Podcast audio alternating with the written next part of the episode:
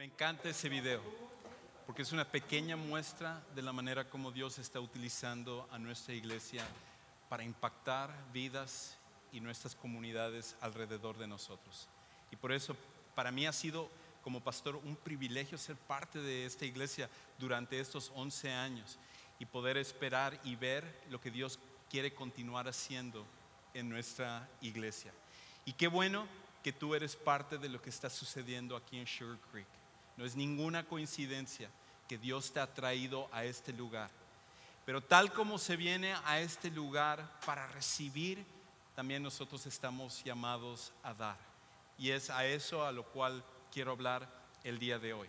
Ahora, de antemano, si tú eres una persona que nos está visitando por primera ocasión, si tú eres una persona que simplemente está aquí porque está checando nuestra iglesia, déjame decirte de antemano que lo que yo voy a, a hablar el día de hoy no se aplica a ti. Así que esto no es para ti. Puedes de alguna manera sentarte en tu asiento y simplemente escuchar lo que nosotros como parte de Sugar Creek, como personas que hemos sido bendecidos por esta iglesia, estamos llamados a hacer. Y, si de hecho tú no eres una persona que te consideras un seguidor de Jesús, no eres una persona que tiene esa relación con Cristo, quizás el día de hoy tú estás aquí nada más porque te invitaron o algo, hoy va a ser la oportunidad para que tú escuches un poquito cuál es la motivación por el que nosotros tomamos la generosidad y el dar tan en serio.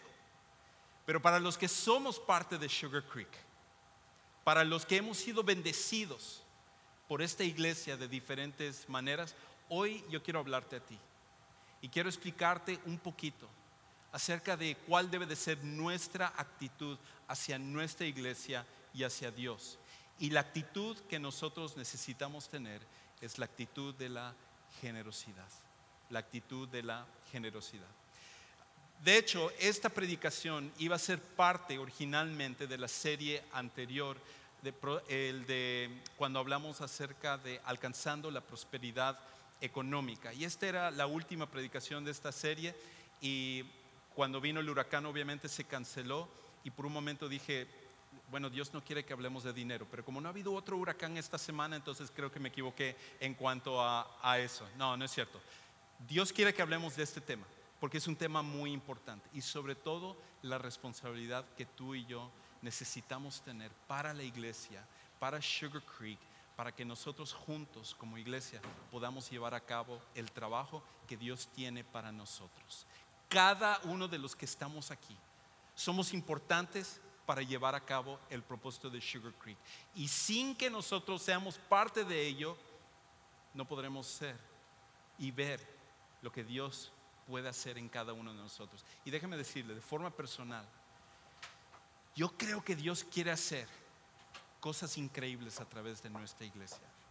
Yo creo que tú y yo somos parte de algo especial que Dios desea hacer en esta comunidad. Y por eso me encanta que tú y yo seamos parte de lo que Dios quiere hacer a través de nuestra iglesia Sugar Creek. Ahora, quiero compartir contigo una historia en donde Jesús habla acerca de la actitud de la generosidad, donde Él habla acerca de la importancia de dar. Y de hecho, lo que me llama la atención acerca de esta historia es que muestra cómo Jesucristo se impresiona con ciertas cosas. Es raro encontrar a Jesús que se impresione por algo, pero en esta historia vamos a ver que Jesús se impresiona cuando nosotros tenemos un corazón generoso. Y yo no sé usted, pero si hay algo que yo deseo hacer, es agradar a Dios.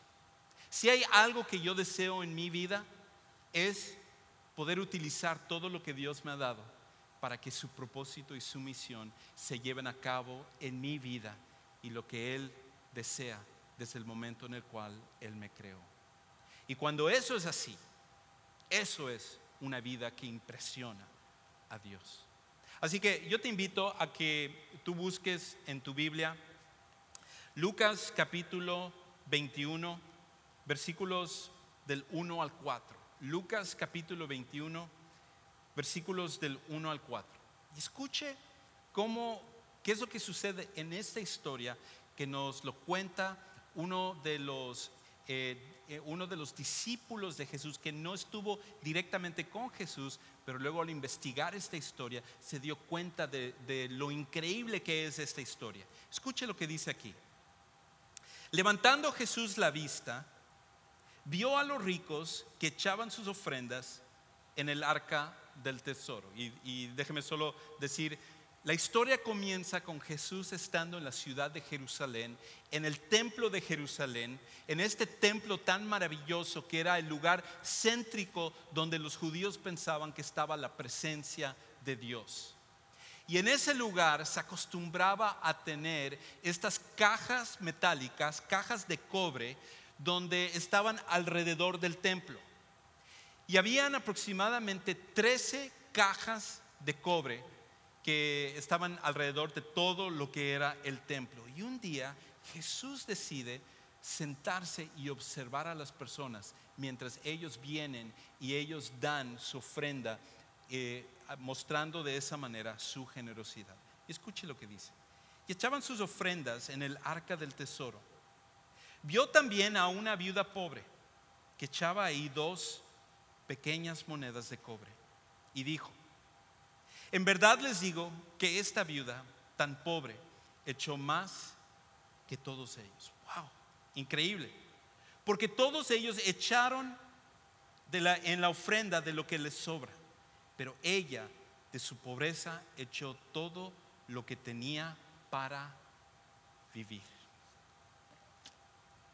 Qué increíble que Jesús se impresione con algo.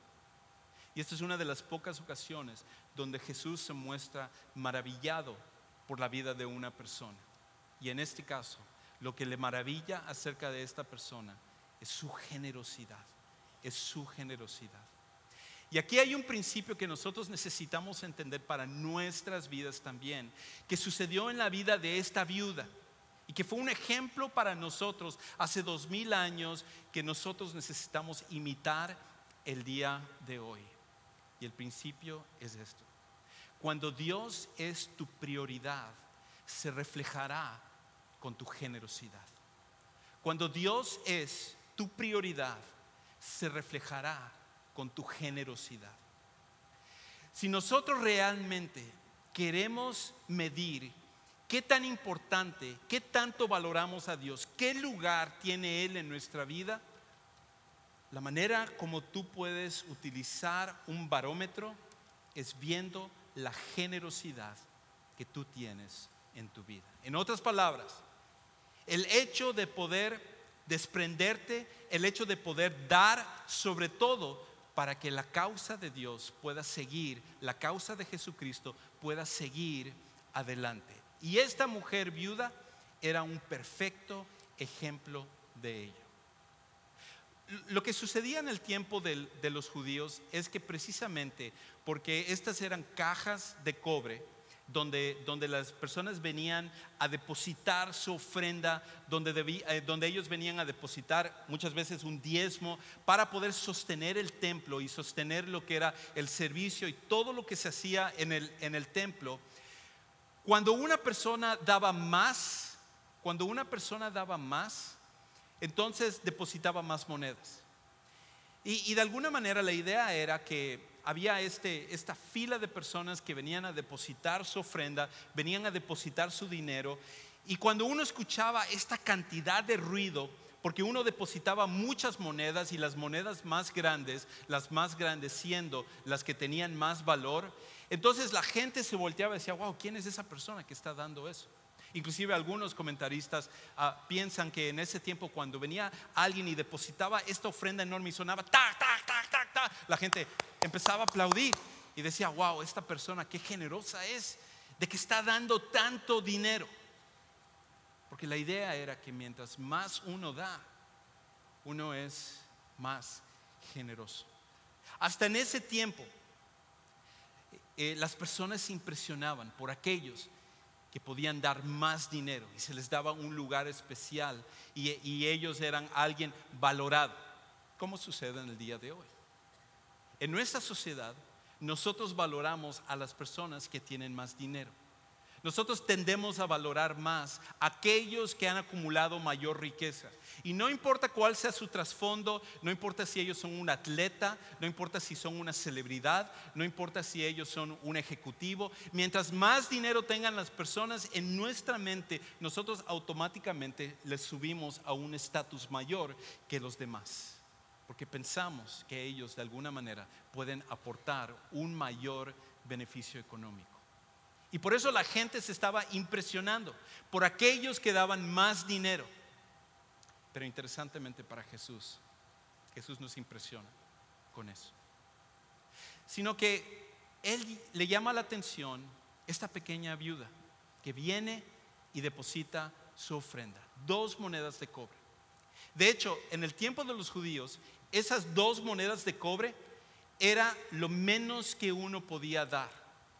Se necesitaba, por ejemplo, de acumular aproximadamente 132 de esas moneditas de cobre para poder ser lo equivalente a un día de trabajo.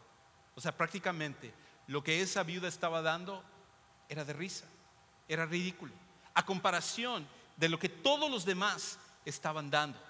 Cuando ella tira sus monedas, a lo mejor ni se escuchó un ruido, y mucho menos a comparación de otros que venían y echaban mucho dinero y podían sonar sus monedas y la gente podía impresionarse por ellos. Seguramente que nadie de ese público, nadie de esa audiencia se impresionaría por la ofrenda de esta viuda, excepto Jesús.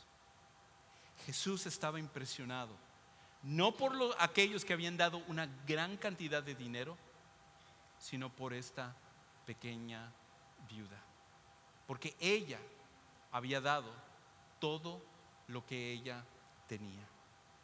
Y ese es un principio que nosotros necesitamos entender. A Dios no le impresiona la cantidad que damos, sino el corazón con el que damos. A Dios no le impresiona la cantidad que damos, sino el corazón con el que damos. Porque cuando nosotros tenemos un corazón que es generoso, cuando nosotros tenemos un corazón que ama a Dios, la cantidad es lo de menos. Porque nosotros empezamos a entender el propósito de la vida y empezamos a entender cómo lo material queda en un segundo plano y lo más importante es cómo nosotros podemos agradar a Dios. Ahora, esto es, esto es aún más increíble, viendo que esta mujer viuda la posición que ella tenía. Porque quizás hoy en día cuando nosotros pensamos en, viudas, cuando nosotros pensamos en mujeres que no tienen un esposo, que no tienen una esposa y que, y que, muy probablemente esta mujer ni siquiera tenía hijos que podían sostenerle económicamente, en nuestro tiempo la situación es bien diferente. Porque en nuestro tiempo nosotros tenemos todo tipo de ayudas gubernamentales para poder ayudar a las viudas precisamente para que ellas no queden desamparadas, precisamente para que ellas no tengan que caer en la pobreza y llegar al punto de tener que mendigar para poder vivir.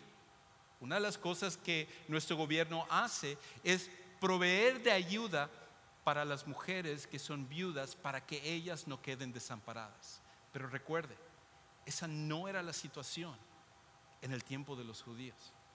En ese tiempo el gobierno no pensaba en las viudas y decía, wow, ellas pueden quedar desamparadas, ellas tienen necesidad, vamos a recolectar algo para poder sostenerlas a ellas. No, no, no, no había esta mentalidad. La mentalidad no era dar a las viudas, sino que las viudas tenían que vérselas por sí mismas. Y por esa razón es tan impresionante la actitud de esta viuda.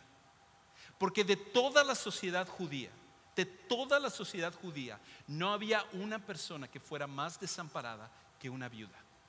La viuda tenía que vérselas por sí sola. No tenía manera de poder salir adelante. Porque en esa sociedad siempre era el esposo el que proveía. Y cuando una mujer era, era viuda, entonces prácticamente quedaba abandonada. Por esa razón, equivocadamente, los judíos muchas veces pensaban que cuando una mujer quedaba viuda, muchas veces podía ser por un castigo que venía de parte de Dios. Pero de ninguna manera era así. La viuda quedaba en un estado en el que no, no podía proveer para ella misma. Y aquí estaba esta viuda. Aquí estaba esta mujer que traía dos monedas nada más. Dos monedas que a comparación de lo que otros tenían era nada. Pero esta mujer, esto era todo con lo que ella contaba. Y su amor por Dios es tan grande que ella dice, quedarme con esto sería egoísta. Prefiero darlo para la causa de Dios. Y yo confío de que Dios me va a proveer de una u otra manera. Y ella viene y da absolutamente todo lo que tiene. Por eso no es de extrañarse que Jesús quedara tan impresionado con esta mujer. Porque hay algo acerca de un corazón generoso. Hay algo acerca de personas que anteponen su bienestar económico, anteponen la misión de Dios a su propio bienestar económico. Y esta mujer, en circunstancias donde ella ni siquiera sabía cómo iba a proveer para el día siguiente, ella ama tanto a Dios, es su prioridad tanto las cosas de Dios, que ella toma todo lo que tiene y se lo da para poder honrar a Dios. Y Dios desea que nosotros también podamos vivir eso en nuestra vida. Que nosotros también podamos tener ese tipo de corazón. No tanto la cantidad, sino el corazón. Es por esa razón que aquí en Sugar Creek, una de las cosas que sucede es que ninguno de aquellos que trabajamos en la iglesia como personal, pero sobre todo los que somos pastores, sabemos lo que las personas dan. Nosotros no sabemos si tú das algo aquí o si no das. Si a lo mejor tú has estado aquí por, mucho tiempo y, resulta que tú nunca has dado nada o has estado aquí y tú has dado de una manera increíble. Nosotros intencionalmente no sabemos acerca de esta información porque jamás nosotros queremos valorar a las personas por cuánto dan porque al final lo que nos interesa a cada uno de nosotros es que cada uno de los que estamos aquí podamos tener un corazón generoso hacia Dios. Esa es la parte importante. Pero eso significa también que cada uno de nosotros tenemos esa responsabilidad, ya que no hay otras personas que están vigilando lo que nosotros damos.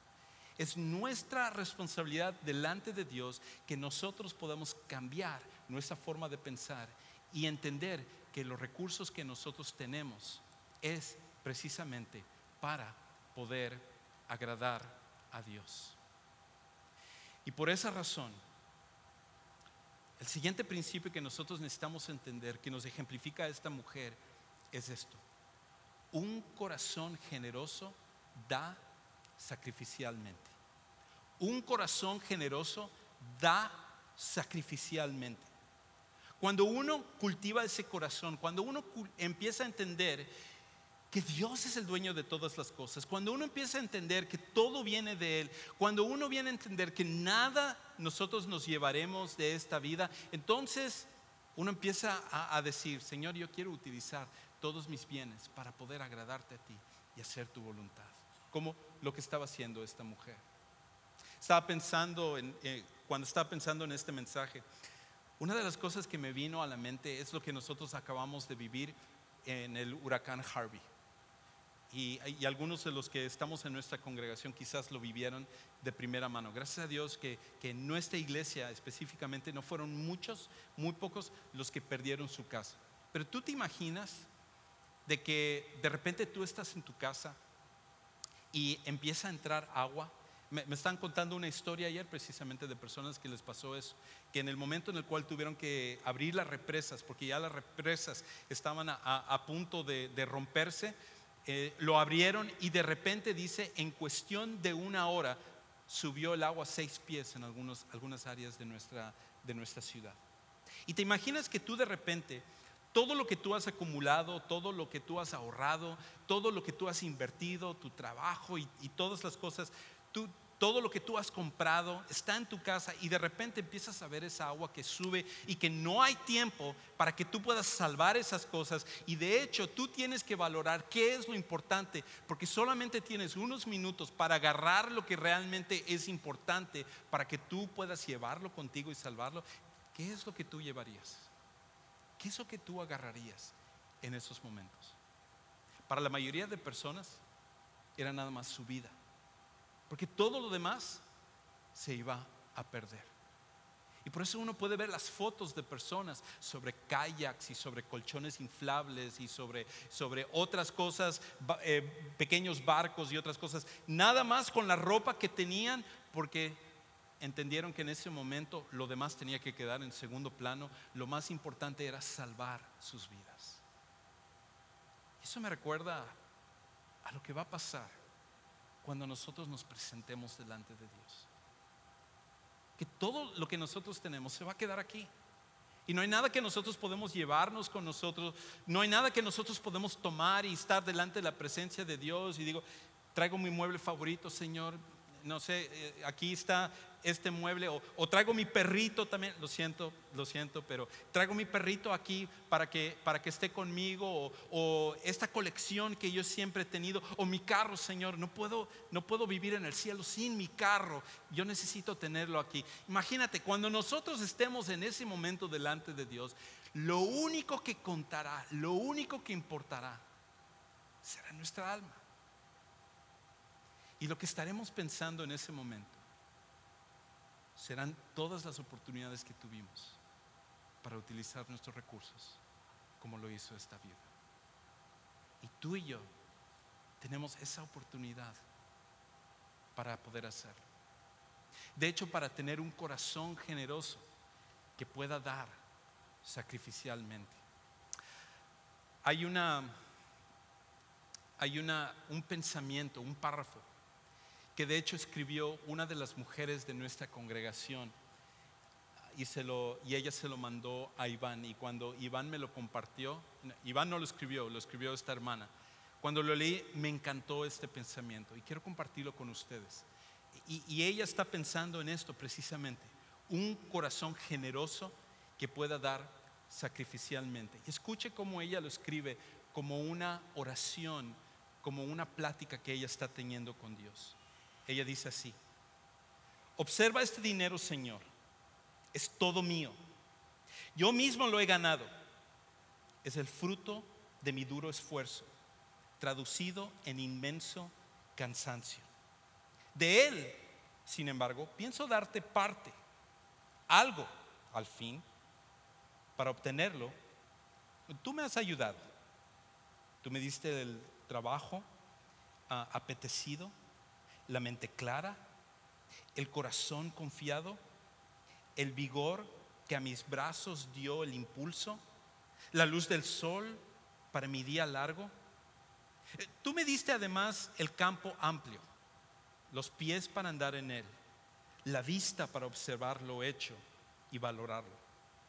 Por eso pienso que darte un poco más es sabio. Un poco más. No, Señor si todo es tuyo? Vida, luz, salud, tiempo, trabajo. Qué torpe soy. Quería darte algo y todo es tuyo. Tómalo, Señor. Tenlo en tus propias manos y permite que este siervo tuyo tenga la dicha y el honor de seguir ofrendando. Qué increíble pensamiento de alguien de nuestra iglesia que entiende esto y que decide practicarlo de semana tras semana. Por eso no estamos hablando de solamente una persona que lo hizo hace dos mil años, sino que hablamos acerca de lo que inclusive personas han entendido y están poniendo en práctica en sus propias vidas. Ahora, esto es algo que cuando uno revisa la historia, uno puede darse cuenta acerca de cómo los cristianos, a través de la historia, los seguidores de Jesús, han valorado lo que es la generosidad. De hecho, históricamente, los seguidores de Jesús han sido eh, conocidos o caracterizados por su generosidad.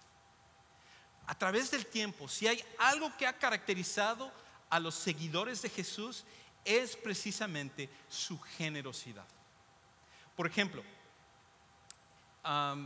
Tertuliano, que fue uno de los padres de la iglesia, y normalmente los padres de la iglesia es esa generación que vino posteriormente a los discípulos de Jesús. Cuando los discípulos estaban con Jesús, ellos eran los discípulos, pero que después de que Jesús resucitó y fue glorificado, regresó al cielo, ellos se convirtieron en los apóstoles. Y luego los apóstoles tuvieron sus discípulos. Y esa generación de discípulos de los apóstoles, nosotros los conocemos hoy en día como los padres de la iglesia. Y ellos son no solamente esa, esa generación, sino que también la generación que viene después de ellos. Y una, una de esas personas se llamaba Tertuliano. Y él era un cristiano que se encontraba en, el, en África del Norte. Y en uno de los, de los libros de él, él escribe acerca de la actitud de los cristianos en la época en la cual él vive. Y él habla acerca de que era la costumbre de los seguidores de Jesús, de que un día a la semana ellos venían y traían de sus posesiones, de sus recursos, de sus entradas hacia la iglesia para que la iglesia pudiera utilizar esos recursos para la misión de Dios. Entre ellos, ayudar a las personas que estaban en necesidad. Pero ya desde el principio de la iglesia, nosotros empezamos a ver que el dar, el ser generoso, era algo que caracterizaba a los primeros cristianos. Posteriormente, otro de los historiadores habla acerca de la diferencia entre las culturas paganas del tiempo de los primeros cristianos a, comparación de cómo la iglesia actuaba. Porque uno de ellos habla inclusive acerca de que los romanos no tenían esta mentalidad de, por ejemplo, dar, de ser generosos, de tener caridad.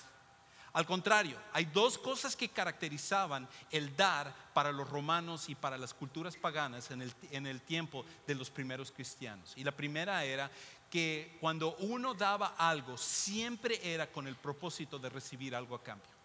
Cuando uno daba algo, siempre era el propósito de recibir algo a cambio. Entonces, muchas veces había esta idea de dar en los templos paganos. Había esta idea de dar en, los rituales a los dioses. Pero siempre la idea era, yo voy a dar porque quiero recibir algo a cambio. Quizás era en la mente de ellos la bendición de ese sacerdote o la bendición de ese Dios. Y la idea era el, poder usar algo para que yo pueda recibir lo que yo estoy tratando de agarrar.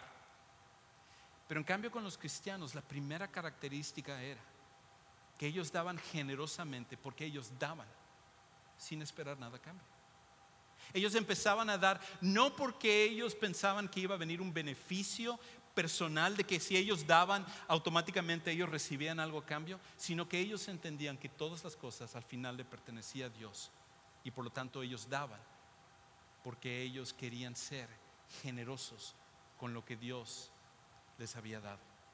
La primera característica y la diferencia con ellos era que ellos daban precisamente porque no estaban esperando nada a cambio.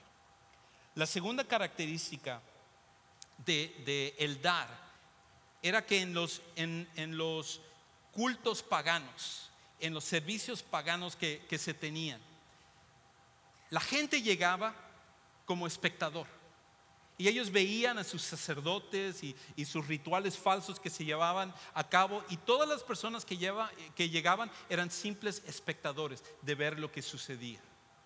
La idea era, era la tarea del sacerdote llevar a cabo el ritual y nosotros simplemente llegamos a verlo y luego nosotros nos vamos. Espero que eso nunca sea así con ninguno de los que estamos aquí. Porque en cambio, el contraste con los cristianos era que ellos pensaban que la adoración y el tiempo de reunirse no era algo para llegar como un espectador, sino que era algo para ser un participante. La característica de los primeros cristianos es que ellos participaban de la adoración y una gran parte de esa participación era el que ellos llegaban y daban de sus recursos para que la iglesia pudiera llevar a cabo su tarea. Nosotros acabamos de ver un ejemplo acerca de eso durante el huracán Harvey. Porque leí este, e, este artículo que, que me dejó, con, con, me dejó boquiabierto. Porque en, en, la, en este artículo se hablaba acerca de la comparación que se hacía entre lo que las iglesias y los grupos cristianos habían reunido y, y, habían logrado eh, eh, reunir, si puedo decirlo otra vez, para poder ayudar, a, la, gente eh, que había sufrido por lo de Harvey a comparación de lo que la organización gubernamental que es FEMA hace para ayudar a las personas. Y encontraron que de toda la ayuda que se dio a las personas en la ciudad de Houston y alrededores, para ayudar a las personas damnificadas y a las personas que habían tenido problemas en su casa y todo, del 100%, ¿sabe cuánto dieron las iglesias y los grupos cristianos? 80%. El 80% de la ayuda que se dio en la ciudad de Houston vinieron de iglesias y vinieron de grupos cristianos. Increíble. Muchas iglesias que participaron de eso. Y gracias a Dios que nuestra iglesia pudo ser parte de eso. A través de nosotros, muchos de ustedes, que dieron, que donaron y que fueron a ayudar para poder limpiar casas y ayudar a las personas. Porque si hay algo que caracteriza a los cristianos durante eh, la historia, es su generosidad. Y nosotros necesitamos serlo. Ahora, quizás tú estás ahí sentado y tú estás diciendo, no, esto es típica plática del pastor, de un pastor que está pidiendo que la gente pueda dar y ser más generoso. Pero ¿qué sucede con mis necesidades? ¿Qué sucede con, con, lo que yo tengo que pagar? Cuando yo saco mis cuentas, cuando yo saco, odio esa palabra, pero lo voy a usar. Cuando yo uso, cuando yo veo mis biles, es un americanismo, no sé por qué usamos esa palabra, pero cuando yo veo mis cuentas, yo tengo muchas cosas que pagar y, y aparte tú me estás pidiendo que yo que yo sea generoso en lo que, en lo que doy y ser generoso aquí en la iglesia y en Sugar Creek, ¿cómo voy a cubrir mis necesidades? Y lo que esta historia nos enseña también es un principio bien importante que nosotros no debemos de olvidar. Y es esto, la generosidad es una invitación para que Dios se encargue de nuestras necesidades. La generosidad es una invitación para que Dios se encargue de nuestras necesidades. Porque te imaginas esta viuda desamparada, la persona más desamparada de su sociedad, depositando lo poco que ella tenía sin saber cómo la iba a hacer el día al siguiente día. Me atrevo a decir que hay un Dios en los cielos que como Jesús dijo en una ocasión, ve todas nuestras necesidades y Él provee para nosotros. Cuando nosotros tenemos un corazón generoso, nosotros podemos esperar que Dios se va a encargar de nuestras necesidades. Y de hecho, nosotros podemos comprobar de primera mano que Dios no solamente se ha encargado de nuestras necesidades, sino que ha, ido aún más allá de ello, dando para lo que nosotros hemos necesitado. Yo soy un vivo ejemplo de ello. Porque en alguna ocasión yo les he hablado a ustedes acerca de que por, por mucho tiempo eh, cuando antes de que yo llegara aquí a Sugar Creek, en una iglesia anterior en donde yo estaba pastoreando, eh, nosotros estábamos en una situación económica donde, donde estábamos prácticamente al, al, al día viviendo. Y, y, más porque nosotros veníamos de una situación donde de la noche a la mañana Hey se tuvo que dejar de trabajar. Yo era el único que estaba trabajando uh, debido a que nuestra segunda hija había nacido con necesidades especiales y ahora era importante que ella se quede con las niñas, pero eso nos afectó eh, de una forma tremenda económicamente. Yo me acuerdo sobre todo que en esa época Dios empezó a poner en mi corazón la necesidad de dar, porque en la iglesia yo me justificaba, yo decía esto, bueno, yo soy el pastor, yo ya estoy siendo generoso con mi tiempo Así que económicamente yo no estoy obligado. Dios entiende que yo, yo estoy apenas pudiendo ganar lo suficiente para que vivamos. Es más, se están acumulando cuentas, tarjetas de crédito y otras cosas. Y Dios me entiende, así que yo no voy a, yo, yo creo que no estoy obligado a hacerlo, yo no tengo que hacerlo. Y Dios puso un peso en mi corazón, que yo tenía que empezar a poner la fe en Él, confiar en Él y poner el dar como lo primero en mi vida. Y cuando eso sucedió, Casey y yo platicamos acerca de esto y dijimos esto. Lo primero que vamos a hacer cuando llegue mi cheque es que tú necesitas apartar el diezmo y tú necesitas darlo para la iglesia. Porque nosotros queremos confiar en Dios. Nosotros queremos ser obedientes, nosotros queremos ser generosos y nosotros queremos ser parte de lo que Dios está haciendo. Eso fue en el 2001. Y aquí estoy 16 años después y he podido ver a un Dios que no solamente provee para necesidades, sino provee más allá de ello. Amén. Lo que yo estoy compartiendo contigo es exactamente lo mismo que yo estoy poniendo en práctica en mi vida. Por esa razón, inclusive hasta el día de hoy, lo primero que nosotros hacemos cuando recibimos el, cheque del trabajo es que nosotros apartamos el diezmo, apartamos la ofrenda, apartamos lo que vamos a dar a Dios, porque nosotros queremos ser parte de lo que Dios está haciendo aquí en nuestra iglesia y lo que Él quiere hacer a través de Sugar Creek. Por esa razón, yo te estoy pidiendo que tú pongas esto en práctica y tú mismo veas a un Dios que se va a encargar de tus necesidades si tú le permites cultivando un corazón generoso en tu vida.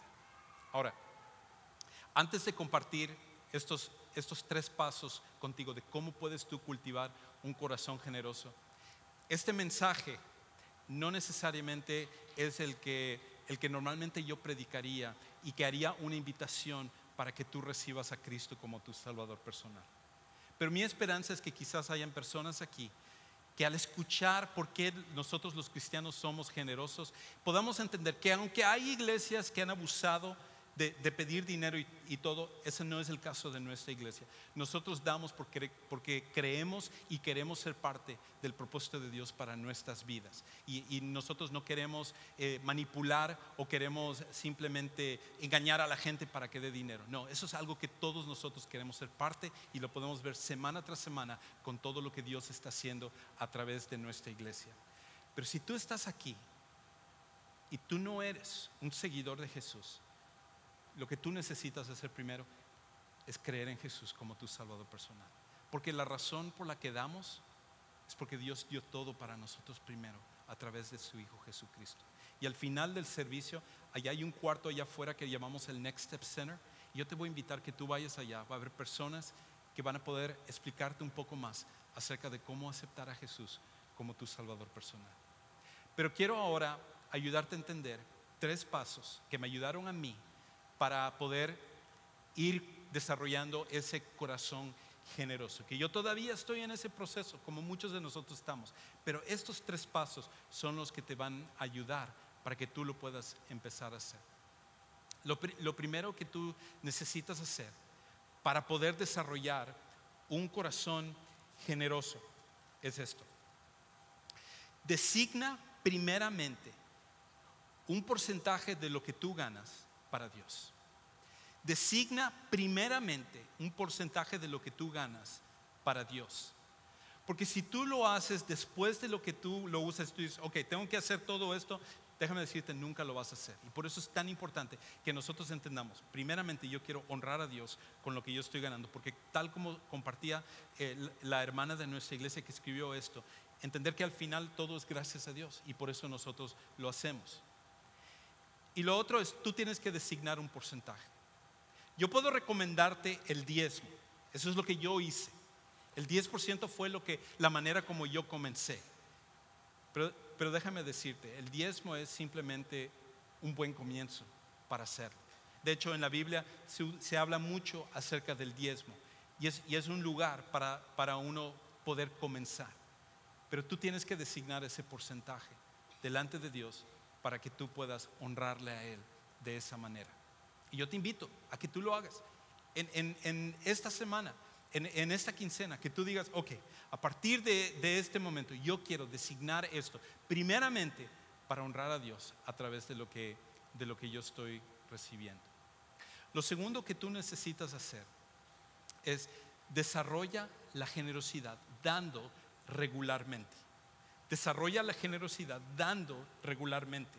Porque una de las cosas es que si tú dices, wow, ok, yo voy a empezar a hacer esto eh, y aquí está, yo voy a darlo, pero, pero luego no lo vuelves a dar, entonces nunca vas a desarrollar ese corazón generoso.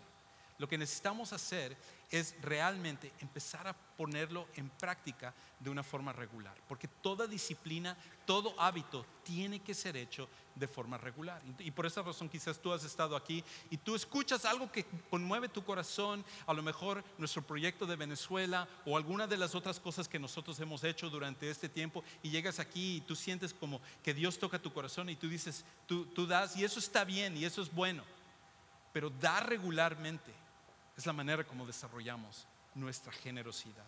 Y eso es lo que cada uno de nosotros necesitamos ser parte de ello. Y lo último es esto. El último paso es cultiva un corazón que dé sacrificialmente. Cultiva un corazón que dé sacrificialmente. La viuda demostró que no era solamente dar, sino dar al punto de decir, Señor, yo quiero dar esto para comprobar lo que tú haces y ser parte de lo que tú quieres hacer en mi propia vida. Ahora, una de las cosas que queremos hacer como iglesia es ayudar para que tú puedas desarrollar tu generosidad en tu vida.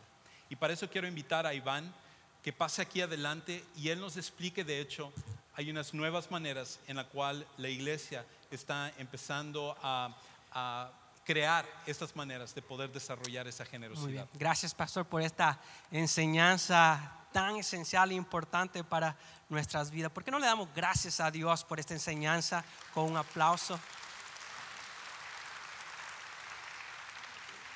Y hay cuatro maneras sencillas y simples en cómo podemos dar aquí en Sugar Creek. Y voy a invitar a, a que pongamos atención aquí a la gráfica que tenemos en la página. En primer lugar, puedes dar a través de un sobre que está en tus bancas. Estará en español muy pronto. Y también la segunda manera como puedes dar es a través de mandando un texto al 77977. La tercera manera como puedes dar es a través de la aplicación que la puedes bajar en tu teléfono, ya sea Android o eh, la puedes bajar en iTunes. La cuarta manera es a través de la página web. Me- permítanme decirles en primer lugar cómo puedes hacerlo a través del sobre. El sobre que van a tener, de hecho van a ver en, el- en las bancas en un par de, de- de semanas, es, eh, eh, va a explicar las, últimas tres maneras como vas a dar, a través de texto, a través de la aplicación o a través de la página web. Y a través de este sobre puedes dar como ah, lo, ha- lo has hecho eh, anteriormente, por medio de tu cheque o por medio de efectivo. Lo que me encanta de este sobre es que muchas veces cuando nosotros recogemos, cuando nosotros venimos y dedicamos este tiempo de dar, lo hacemos al inicio del servicio. Entonces al final del servicio muchas personas se me acercan a mí eh, diciendo, ¿cómo puedo dar? Ya, ya, la, ya la ofrenda se dio y entonces se complica, se les olvida o, o lo que sea. Entonces lo que me encanta de este sobre es de que usted nomás puede llevar el sobre para su casa, pone, deposita su ofrenda ahí, la sella, la pone en el sobre, eh, perdón, la pone el correo y ese sobre va directamente a la oficina de finanzas de nuestra congregación. Ya está prepagado, no necesita buscar estampilla ni nada, no necesita escribirle nada más que su dirección al, al interior del sobre. Usted le podrá poner su dirección ahí, el monto que quiere dar y de la manera como usted gusta dar. Ahora bien, ¿cómo puedes hacerlo a través del texto? Esa es la manera más fácil y es la manera como yo doy exactamente. Ah, mi esposa, por ejemplo, ella eh, le gustaba dar así tradicionalmente con su cheque y decía, no, es que a mí me gusta escribir el cheque, me gusta firmarlo, me gusta decir ahí eh, cómo, cómo, cómo, este, lo voy a hacer. Entonces, esta mañana, de hecho, le decía, hoy, mira, vo- voy a estar este, hablando acerca de esto. Y la manera, mi, mi manera favorita cómo hacerlo es, es a través del teléfono, a través de mandar un texto. Lo único que tengo que hacer es mandar, ahorita lo voy a hacer con, con ustedes para que vean qué tan fácil es. Tomaría básicamente a cinco segundos aproximadamente si la mano izquierda me funcionara mejor para escribir textos. Escribo la, la palabra Sugar Creek. Sugar Creek. Escribo la palabra Sugar Creek en la, permíteme, voy a hacerlo con la derecha mejor. La palabra Sugar Creek necesito escribirla junto. Lo envío recibo inmediatamente un link o un enlace para poder este, dar mi contribución. Ahorita ya recibí el link, le hago clic a ese enlace y como ya mi información está puesta ahí, mi tarjeta de crédito o la cuenta del banco, y ya puedo dar, ya está preparado, solo hago next, give, y ya está. Aquí está la flechita que ya di. Está, Wow, y dos mil dólares. Ah, perdón, no hay que impresionarse con la cantidad. Perdón. Eso, eso es lo que yo quiero dar. Eso es lo que yo quiero dar. Entre más damos, somos más bendecidos. Es lo que acabamos de aprender, ¿no? Entonces, cinco segundos porque ya está puesta la información ahí. Cuando usted lo haga por primera vez, lo único que tiene que hacer es poner su información. Le va a tomar un poquito más porque está poniendo su información este, ah, por primera vez. Y la, y la tercera manera como usted puede dar es a través de la aplicación de su teléfono. Si no quiere estar mandando ese texto, nomás va a la aplicación de Sugar Creek y ahí está la opción que dice dar. Y la cuarta manera como lo puede hacer es a través de la página web, sugarcreek.net diagonal donar. O puede ir de una vez a la, a la página y ahí hay- va a haber una opción en cómo hacerlo. Entonces, si lo, no sé si hay alguna pregunta, si cubrí completamente todo. Súper. Muchas gracias. Aaron. Ok. De igual manera, en el mismo sobre hay, eh, hay una dirección, un correo electrónico en el cual usted puede enviar cualquier pregunta. Este, si no se tiene que acercar a mí, si, si, si no me ve por ahí, nomás escribe un correo por ahí y nosotros, eh, el Departamento de Finanzas, le podrá contestar cualquier pregunta que tenga. Entonces, y qué mejor momento más y el momento más apropiado es para poner en práctica lo que hemos aprendido hoy acerca de dar sacrificialmente y de una manera con un corazón dadivoso y generoso.